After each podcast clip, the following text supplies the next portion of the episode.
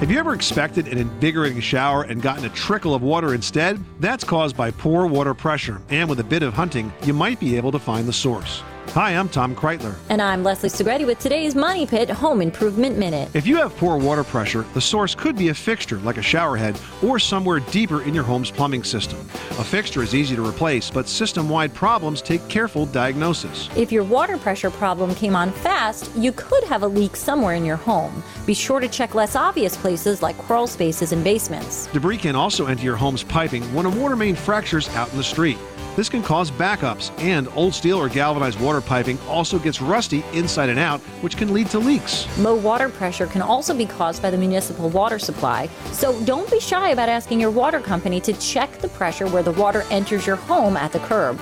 I'm Leslie Segretti. And I'm Tom Kreitler. For more Money Pit home improvement tips, visit Money Pit dot com. You live in a Money Pit.